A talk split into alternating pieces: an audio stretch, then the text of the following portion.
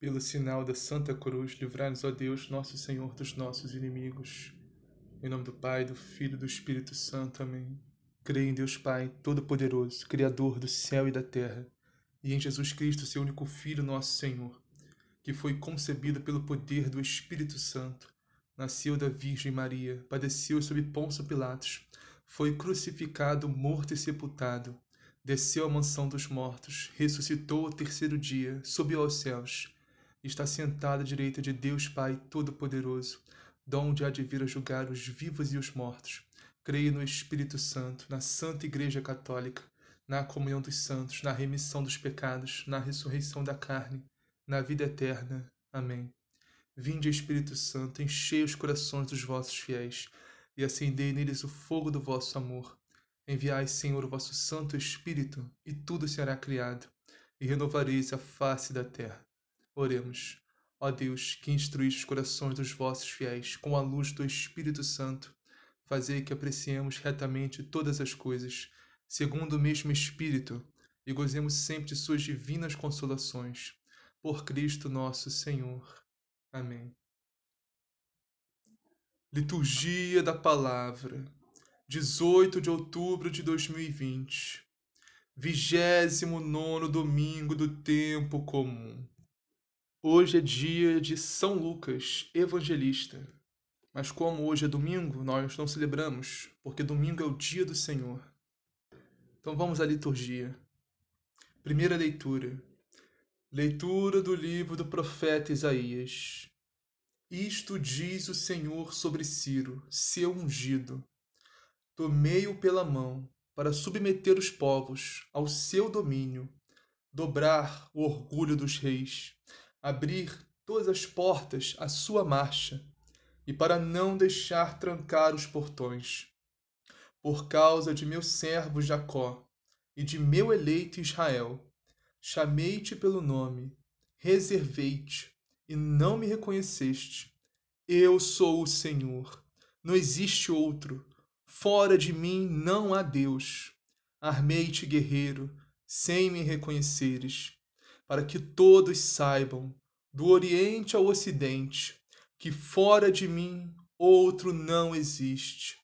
Eu sou o Senhor, não há outro. Palavra do Senhor.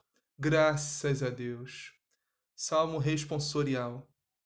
Ó família das nações, dai ao Senhor poder e glória.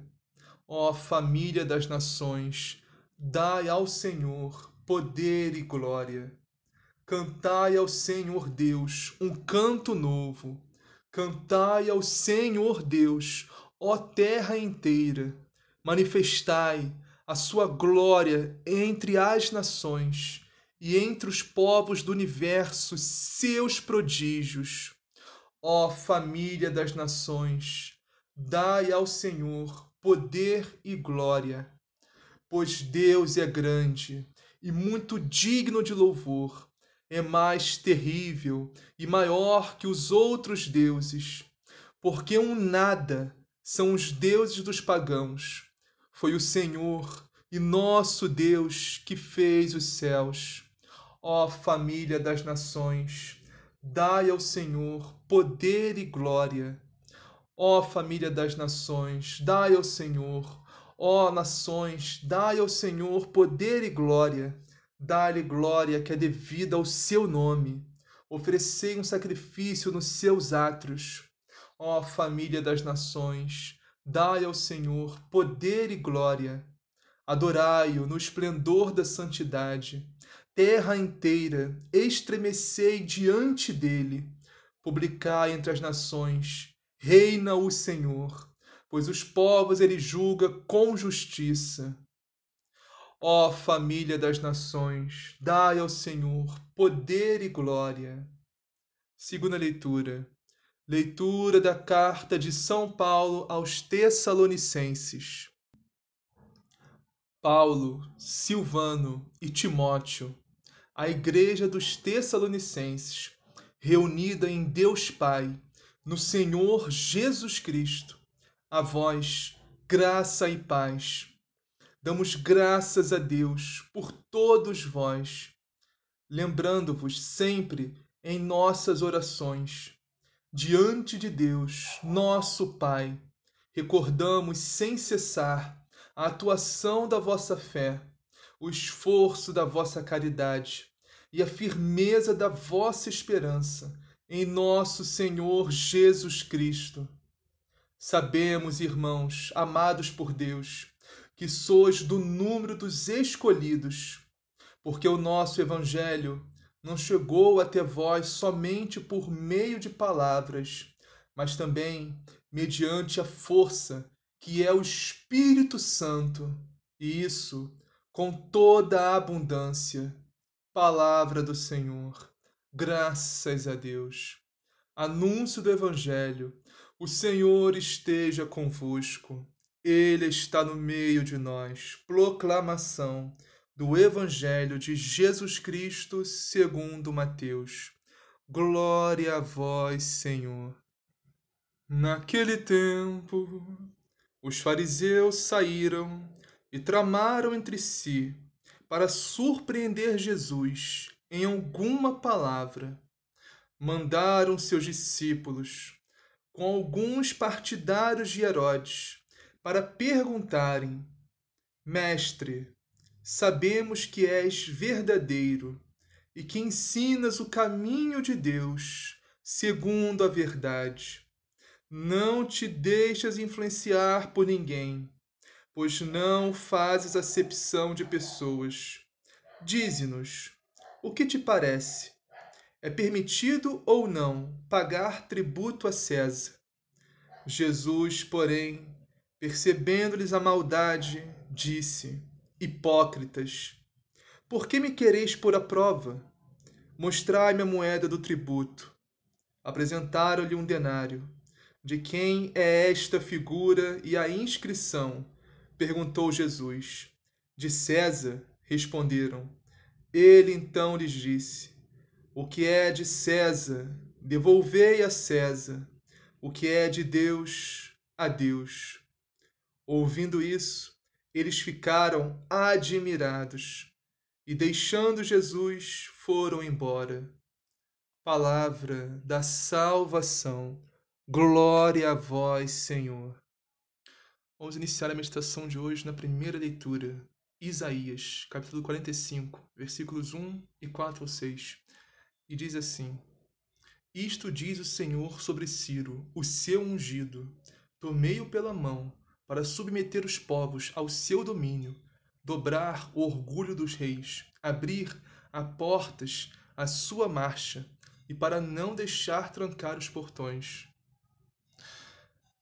Meus irmãos, Ciro era um governador, um governador pagão, mas que Deus o utilizou para mostrar o seu poder, o seu domínio. Ciro não era um governador que era israelita, judeu, do povo de Israel, não. Era um governador que adorava ídolos, falsos deuses. Mas Deus o utilizou a ponto de Ciro, mesmo sendo um pagão, merecer o título de ungido do Senhor que a gente vê aqui em Isaías. Porque Ciro foi uma bênção para o povo de Israel, mesmo sendo um pagão. Ele governou exemplarmente. Então o Senhor utilizou a Ciro assim como utilizou Nabucodonosor. Aproveitando esse versículo, meus irmãos, falar uma coisa com vocês. Estamos em época de eleições agora, né? Vou dar um conselho para vocês: não votem baseado em paixões, em gostos, né? Porque muitos políticos, hoje em dia, né, infelizmente, miseravelmente, falam de Deus, falam o nome de Deus, mas a gente vai ver no histórico do sujeito e o sujeito não vive aquilo que ele fala. Né? Não está em comunhão com Deus, realmente. Então, vamos tomar muito cuidado com isso. Né? Vamos votar em todo mundo que fala de Deus, que porque a grande maioria, infelizmente, é que nem o próprio Isaías já disse em outra passagem. Né? Os lábios desse povo me louvam, mas o coração está longe de mim. Por exemplo, Ciro era um governador pagão, que foi uma bênção para o povo de Israel.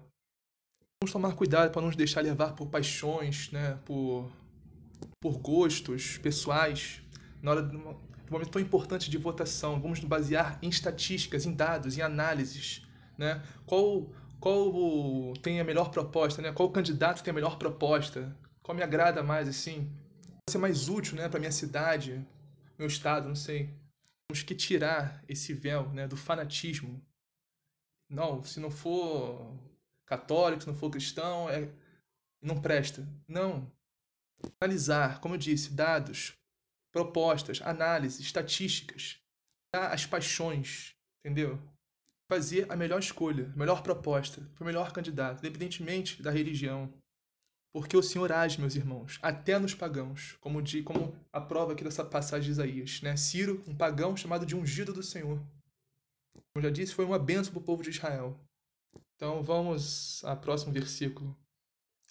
Versículo 5 ao 6, e diz assim: Eu sou o Senhor, não existe outro fora de mim, não há Deus, não existe outro. Fora de mim não há Deus. Meus irmãos, não existe outro Deus. Jesus Cristo é o Senhor. Jesus Cristo é nosso Deus. Fora de Cristo não há Deus. Fora de Jesus Cristo não há como chegar ao Pai. Não há como chegar a Deus. Fora da graça de Cristo, sem viver em Cristo, não há salvação.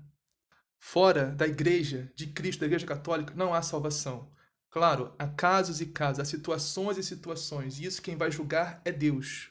Agora, se você tem um conhecimento da fé, da igreja de Cristo, do próprio Cristo, conhecimento da graça de Deus, já teve essa experiência com a igreja, com Cristo ressuscitado, com você já conhece. Então, você não tem desculpa. Você abandona a fé após ter essa experiência com Cristo, a igreja de Cristo. A situação aí vai ficar muito difícil, né? Quando, no dia do juízo final, quando Cristo voltar, a parousia, segunda e definitiva volta de Cristo, né? Apocalipse ou quando você morrer e for para o seu juízo particular com Deus. A igreja nos ensina né, que quem morre fora da graça de Deus em estado de pecado mortal se condena diretamente ao inferno. Esse é o ensinamento. Isso, meus irmãos, que eu digo, fora da graça de Deus, fora de Cristo, de Jesus Cristo, não há salvação. Para estar na graça, temos que confessar nossos pecados regularmente, no mínimo uma vez por mês. Temos que confessar os nossos pecados. Mesmo se não cometer pecado mortal, confessa os veniais, mas confessa. Temos que comungar o corpo e sangue de Cristo sempre que possível, participar da Santa Missa e comungar o corpo e sangue de Cristo. Temos que manter uma vida de oração, manter uma vida de comunhão com Cristo. Temos que rezar o Santo Terço, porque a devoção a Nossa Senhora nos impede de nos afastarmos de Deus. Maria nos leva constantemente até Jesus. Com isso, vivermos em estado de graça. Sermos conduzidos pelo Espírito Santo de Deus, pelo próprio Jesus Cristo. Para que todos saibam do Oriente ao Ocidente, que fora de mim outro não existe. Eu sou o Senhor, não há outro. Meus irmãos, Jesus Cristo é o Senhor e não há outro. Repita, irmãos, fora de Cristo, fora da igreja de Cristo, fora da graça de Cristo, não há salvação. Meditar o Salmo, agora que é o Salmo 95, a estrofe que diz assim: Pois Deus é grande e muito digno de louvor, e mais terrível e maior que os outros deuses. Porque um nada são os deuses dos pagãos, foi o Senhor e nosso Deus que fez os céus. Meus irmãos, um nada são os deuses dos pagãos. O que são os deuses dos pagãos? Bem, né, a grande maioria de nós, né, graças a Deus, graças a Cristo, já não adoramos mais ídolos, né, falsos deuses, que nem antigamente o povo de Israel, né, que se prostrava adorando ídolos, falsos deuses. Hoje em dia não existe mais isso, né? Mas ainda existe idolatria, mesmo sem isso. Como assim? Idolatria. Meus irmãos, tudo que a gente coloca acima de Deus é idolatria. O sexo pode ser uma idolatria. O dinheiro pode ser uma idolatria se você coloca acima de Deus isso. Se você tem uma vida sexual desregrada fora do casamento, se faz sexo fora do casamento, se você é muito avarento com dinheiro, se você vive uma vida devassa, como eu falei, você é avarento, isso é idolatria você se importa muito com dinheiro, coloca dinheiro acima de tudo, isso é idolatria. Irmãos, todo prazer desse mundo, todo dinheiro desse mundo é nada diante de Deus. Diante da graça de Deus, isso é nada. São Paulo fala, né? antes de conhecer a Cristo, antes de conhecer a graça de Cristo, eu considero tudo que eu tinha estrume. Tudo que eu tinha é estrume.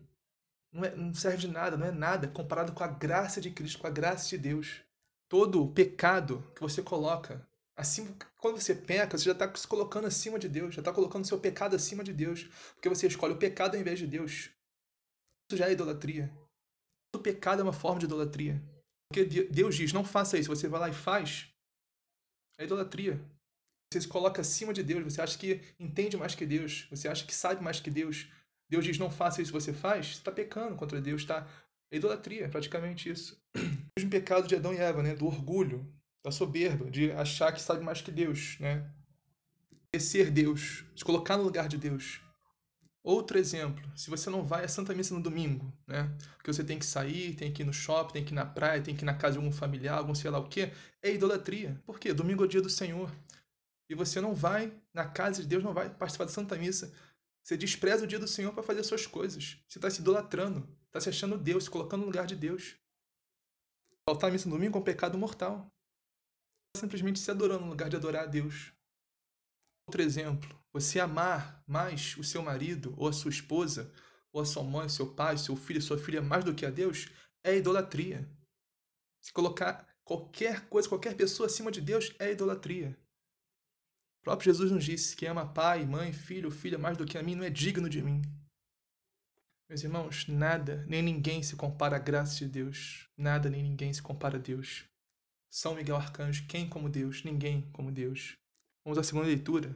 Tessalonicenses. Primeira carta de Tessalonicenses, capítulo 1, versículos 1, 5b.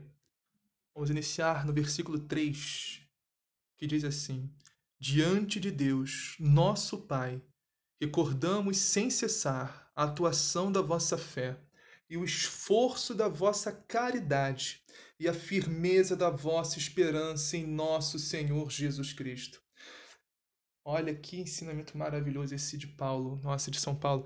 Porque olha o que São Paulo fala: o esfor, recordamos o esforço da vossa caridade, a atuação da vossa fé, o esforço da vossa caridade. Primeiro, a fé é atuante, meus irmãos. Não existe fé para si mesmo. Não, a fé é dinâmica, a fé é atuante. Você tem que se movimentar, você tem que se mover, você tem que ir na direção de Deus e na direção do seu próximo. Não dá para você dizer que tem fé e ficar no seu mundinho, ficar fechado, ficar guardar a sua fé para si mesmo, que adianta, né? Tem uma música que diz, né? Se minha carreira eu não completar, de que vale a minha fé tanto guardar? Ou seja, a fé nos leva a atuar, meus irmãos, atuar nesse mundo, atuar na evangelização, atuar na conversão das almas. A fé nos leva a completar nossa carreira e conquistar a coroa da glória. Paulo nos fala, recordamos sem cessar a atuação da vossa fé e o esforço da vossa caridade. Ou seja, meus irmãos, amor, né? Amor e caridade é sinônimos na Bíblia, a mesma coisa, amor e caridade. Então, o amor, você tem que se esforçar para amar, meus irmãos. Tem que se esforçar. Não existe amor sem esforço. Eu já falei vídeo sobre amor, né? Mas o amor não é sentimento. Temos que entender isso primeiro. Amor não é sentimento. Amor não é gosto, né? O amor de Deus não é isso amor mundano que a gente tem é isso, né? Ah, eu gosto de você, você gosta de mim, então vamos nos amar. É isso. É por gosto. Ah, se você não gosta de mim, então não vou gostar de você. Então, isso é o amor mundano. O amor de Deus não é amor mundano. Porque o próprio Jesus Cristo nos disse: Amai os vossos inimigos, fazei o bem aos que vos odeiam, vos detestam. Isso é o amor de Deus, meus irmãos. Amar quem não nos ama, gostar de quem não gosta da gente. Isso a gente tem que se esforçar. Não existe amor sem esforço. Nós temos que começar a entender a profundidade do amor de Deus. Temos que amar todos os nossos irmãos e irmãs como Deus nos amou. Jesus Cristo morreu por nós na cruz quando ainda éramos pecadores, quando ainda éramos inimigos dele. Nós todos merecíamos o inferno, mas Jesus Cristo morreu por nós e nos salvou, nos deu o céu. Portanto, meus irmãos, temos que nos esforçar para amar, porque o céu é dos violentos, os que amam violentamente. São Paulo nos fala também, né?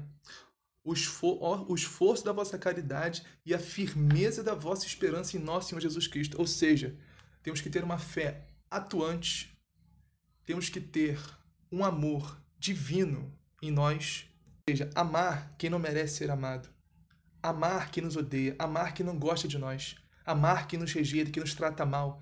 Isso é o amor de Deus e ter firmeza, firmeza na nossa esperança em Jesus Cristo. Ou seja, nossa esperança não está nesse mundo.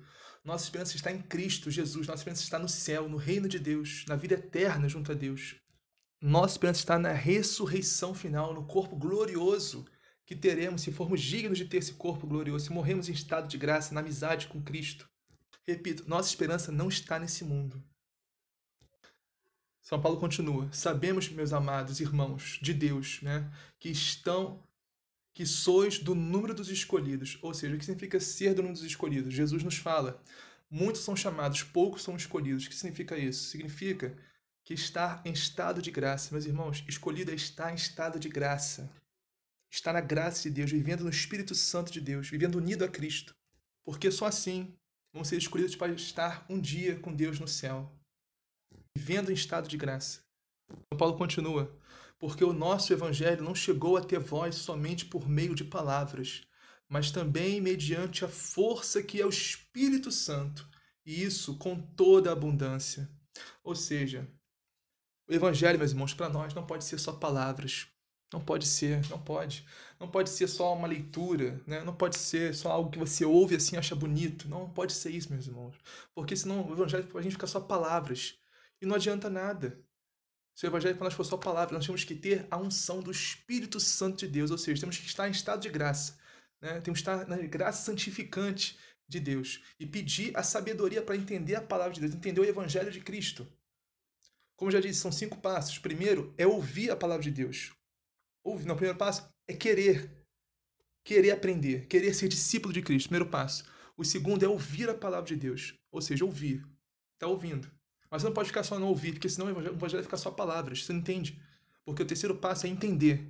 Entender a palavra de Deus. O quarto é guardar no coração, não esquecer.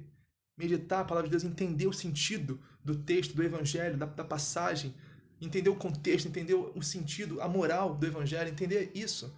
Não é só decorar, não. Guardar não é só decorar. É entender o que está escrito. Você guarda no coração e não esquece. E o último passo que é viver a palavra de Deus, praticar o evangelho de Cristo, viver o evangelho de Cristo. Viver o evangelho de Cristo. Mas só pela graça de Deus nós temos capacidade de viver o evangelho de Cristo. Só pela graça. Porque é a graça que nos salva, não é a lei. É pela graça de Deus que nós temos a capacidade de viver os dez mandamentos, viver a lei de Deus, viver o evangelho de Cristo. É pela graça de Deus, vivendo na graça de Deus. Fala isso aqui. Meus irmãos, sabemos que o evangelho para vocês não foi vazio, não foi só palavras. Vocês têm o Evangelho, vocês meditam o Evangelho, vocês estão ungidos com o Espírito Santo, estão na graça de Deus e estão vivendo o Evangelho. É isso que o São Paulo está falando aqui. Vamos meditar o Santo Evangelho agora, que hoje está em Mateus, capítulo 22, versículos 15 a 21. E diz assim: Os fariseus fizeram um plano para apanhar Jesus em alguma palavra. Então mandaram seus discípulos, junto com alguns do partido de Herodes, para dizer a Jesus: Olha, o que, que aconteceu aqui antes dessa, desse evangelho, o contexto, né? Os fariseus ficaram sabendo que Jesus fez calar os saduceus. Os saduceus eram outro grupo que era contrário aos fariseus. Os dois grupos eram judeus, eram um grupo de judeus, mas só que eram de doutrinas diferentes, né? Os saduceus não acreditavam em encarnação e anjo, né? Os fariseus acreditavam na vida eterna, acreditavam em encarnação. E os, e os saduceus não. Acreditavam na ressurreição. Os fariseus acreditavam na ressurreição e os saduceus não. Então, eram grupos opostos, né? Que viviam em guerra, viviam em briga ali, entre os judeus. Então, os fariseus ficaram sabendo que Jesus fez calar os saduceus, né? Porque os saduceus tentaram pôr Jesus à prova também, e Jesus fez calar os saduceus. Então os fariseus pensaram que, olha, né, esse tal de Jesus aí fez calar os saduceus. Nossa, ele venceu os saduceus. Vamos lá tentar vencer ele, né? Porque se a gente vencer ele, a gente vai estar por cima dos saduceus e por cima de Jesus. Né? Os fariseus queriam estar por cima de Jesus, olha isso. Então os fariseus pensaram assim, né? Que iam lá enfrentar Jesus e iam vencer Jesus os fariseus né, iam, entrar, iam reinar sozinhos lá, né? Então, eles se juntaram a alguns membros do partido de Herodes. Olha isso, cara. Os herodianos, né? Eles eram contrários aos fariseus também. Eram inimigos também. Mas os dois se juntaram para combater Jesus. Aquela história, né? O inimigo do meu inimigo. Não que Jesus né, seja inimigo de alguém. Jesus não veio para ser inimigo de ninguém. Né? Jesus veio para salvar a todos nós. A questão é que os fariseus enxergavam Jesus como inimigo, os saduceus, os herodianos. Como muitas vezes, infelizmente, nós também enxergamos, né? Já enxergamos, né? Um, ou uma vez, ou algumas vezes, Deus como inimigo, Jesus como inimigo, né? Que veio para nos tirar, né? Da entre aspas vida boa, né? Da vida de pecados, da vida de prazeres mundanos, vida de erros. A gente está muito enraizado no mundo, no pecado, nas trevas, na mentira. A primeira reação mesmo é enxergar Jesus como inimigo. Mas Jesus não veio para ser inimigo de ninguém, meus irmãos. Jesus veio para nos salvar, para nos tirar das trevas, nos resgatar, nos tirar do inferno e nos dar o céu. Jesus veio para nos dar vida e vida em abundância.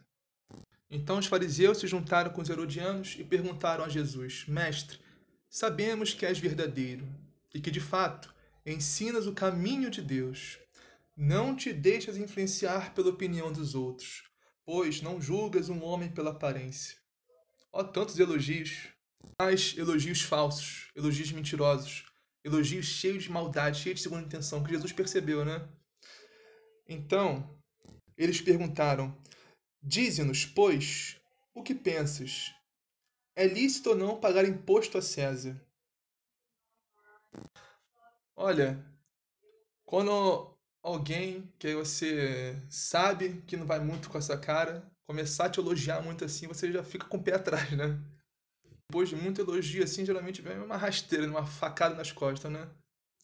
Isso que eles tentaram fazer com Jesus, né? Mas falharam miseravelmente. Porque Jesus deu uma resposta magistral. Jesus é a sabedoria encarnada. Antes de lermos né, a resposta de Jesus, meditarmos essa resposta, entender qual o sentido dessa pergunta que os fariseus fizeram a Jesus. É, Mestre, é lícito pagar imposto a César? O que significa isso? Olha, primeiro, que naquela época o povo tinha César como um deus. Temos que entender isso. Né? Então, as imagens de César estavam nas moedas. Né? Aquilo era idolatria. Para governar o povo, César se colocava no lugar de Deus. Mas o povo judeu odiava César, odiava os romanos, odiava o Império Romano, odiava a opressão que o Império fazia no povo, odiava pagar imposto. Então, se Jesus respondesse que sim, deve pagar os impostos, o povo ia se voltar contra Jesus, porque o povo odiava César, odiava ter que pagar imposto para o Império Romano. Mas se por outro lado Jesus fala que não, não deve pagar os impostos, aí os fariseus, os herodianos, os saduceus, todos esses mestres, doutores da lei, teriam um motivo justo, plausível, para denunciar Jesus né, ao Império Romano. Iam falar que Jesus tá, é um arruaceiro, um revolucionário, né, que está ali pra, contra o Império Romano, está incitando o povo a uma rebelião. Mas, meus irmãos, Jesus não veio para resolver assuntos políticos. Isso é muito pequeno. O povo tinha essa visão. Até os apóstolos, infelizmente, ainda tinham essa visão. Que Jesus veio, o Messias, né? Era para resolver assuntos políticos. Mas não é isso que Jesus veio fazer. Jesus não veio para nos, nos, libertar, né? De opressão política. de Não, Jesus veio para nos libertar da opressão do pecado. Para libertar nosso espírito. Libertar nossa alma, nos dar o céu, a vida eterna. Então, voltando aqui ao Evangelho. Jesus estava numa sinuca de bico, né? Como diria, entre a cruz e a espada. Ou seja, se correr o bicho come, se ficar, se correr o bicho pega, se ficar o bicho come, né? Mas nosso Senhor Jesus Cristo, que é a sabedoria encarnada, soube não só sair dessa situação, mas responder magistralmente com um ensinamento que perpetua até os dias de hoje, vai perpetuar eternamente, porque o evangelho é atemporal, é para todas as gerações. A palavra de Deus não tem idade, é atemporal, não tem época, é atemporal. Jesus respondeu: Hipócritas, por que me preparais uma armadilha? Mostrai-me a moeda do imposto. Levaram então a moeda, ou seja, aquela moeda que tinha a face de César, né? que era considerado um deus para aquele povo. Não para os judeus, mas para o povo em volta ali. Né? E os judeus tinham que aturar, tinham que aturar aquela idolatria né? a César. Então, levaram a moeda idólatra até Jesus. E Jesus disse: De quem é a figura e a inscrição desta moeda? Eles responderam: De César. Jesus então lhes disse: Dai, pois, a César o que é de César, e a Deus o que é de Deus. Olha que lindo, que, que maravilhoso, que sabedoria divina mesmo. A própria sabedoria encarnada, porque o povo, né, até alguns judeus inclusive, né, estavam começando já a enxergar César como Deus. Né? Então, Jesus está ali falando claramente: olha, César não é Deus. Deus é Deus. César é só um homem. Esse homem aqui não é Deus. Igual a moeda mostrou, ó, dá a César o que é de César, e dá a Deus o que é de Deus. Simples assim. Ou seja, a César o dinheiro, a César seus bens, pode dar tudo. Agora, o culto, a adoração, o amor a Deus. Só a Deus. Jesus está dizendo: olha, César pode tirar tudo que você tem de material, de, de valor financeiro, pode dar tudo para César, não importa isso. Agora, o seu coração, a sua alma, o seu espírito, o seu amor, a sua adoração tem que ser toda a Deus. Isso só a Deus. Porque César não é Deus, César é só um homem. Agora, aplicando isso à nossa vida aqui, na né, nossa contemporaneidade, meus irmãos, quantas vezes nós também não queremos colocar César no lugar de Deus? Né? O que é César para nós? César né, é o sexo, César é o dinheiro, César é você faltar à missa no domingo para ir para o shopping, para ir para balada, sei lá, para ir para praia, para ir para sei lá onde, para ir para casa de algum parente, não sei. Porque domingo é o dia do Senhor. Domingo é o dia do Senhor. Domingo é dia de missa dominical. Domingo é dia que você tem que dedicar inteiramente ao Senhor. Tudo que a gente coloca acima de Deus, que a gente escolhe em vez de Deus, é César. Ou seja, Jesus está nos dizendo: dá ao mundo o que é do mundo, mas dá a Deus o que é de Deus. Meus irmãos, nós cristãos, nós católicos, nós temos que ser obedientes às leis do mundo, obedientes ao governo, obedientes à Constituição, obedientes às leis desse mundo. Se temos que pagar imposto, vamos pagar imposto tem que fazer, tem que votar, vamos votar. Mas se tem alguma lei nesse mundo que vá contra a lei de Deus, aí não, você não tem que obedecer a Deus. Tem que obedecer essa lei. Você obedece a Deus antes de obedecer essa lei. Porque Deus vem em primeiro lugar. Tem alguma lei que faz você pecar contra Deus, você não tem que obedecer essa lei. Por exemplo, antigamente, né, naquela época, alguns governadores, alguns imperadores queriam obrigar os cristãos a se prostrar e adorar falsos deuses. E daí que começou os mártires, né? Pessoas, não, eu não vou me prostrar para Deus falso nenhum. Só para Jesus Cristo. Só para Deus. E, aí que saiu, né? O sangue dos mártires, né? Que fundou a nossa igreja, católica apostólica romana, igreja de dois mil anos. Fundada pelo próprio Jesus Cristo. Por exemplo, e hoje em dia, né? Querem fazer que a gente aceite leis de aborto. Meus irmãos, a vida é um dom de Deus, um dom inviolável.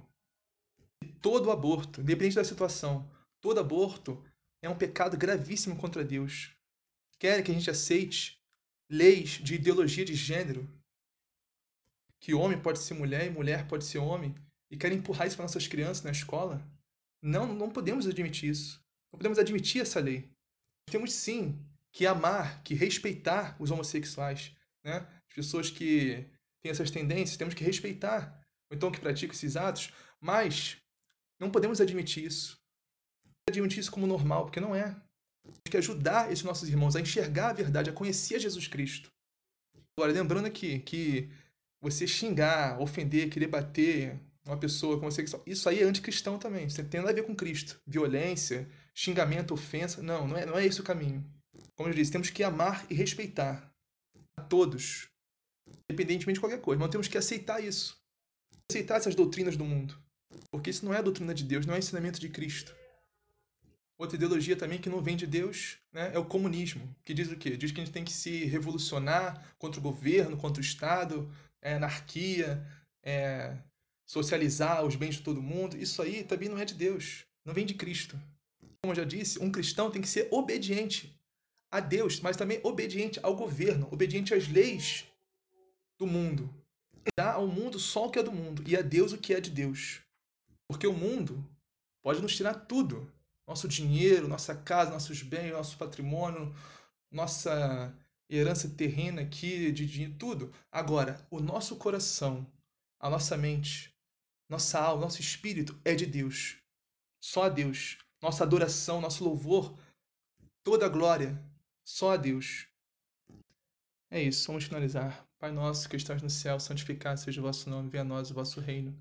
Seja feita a vossa vontade, assim na terra como no céu. O pão nosso que cada dia nos dá hoje, perdoai as nossas ofensas, assim como nós perdoamos a quem nos tem ofendido. E não os deixeis cair em tentação, mas livrai do mal. Amém. Ave Maria, cheia de graça, Senhor é convosco, bendito sois vós entre as mulheres, bendito é o fruto do vosso ventre, Jesus. Santa Maria, Mãe de Deus, rogai por nós, pecadores, agora e na hora de nossa morte. Amém. Glória ao Pai, ao Filho e ao Espírito Santo, assim como era no princípio, agora e sempre, por todos os séculos dos séculos. Amém.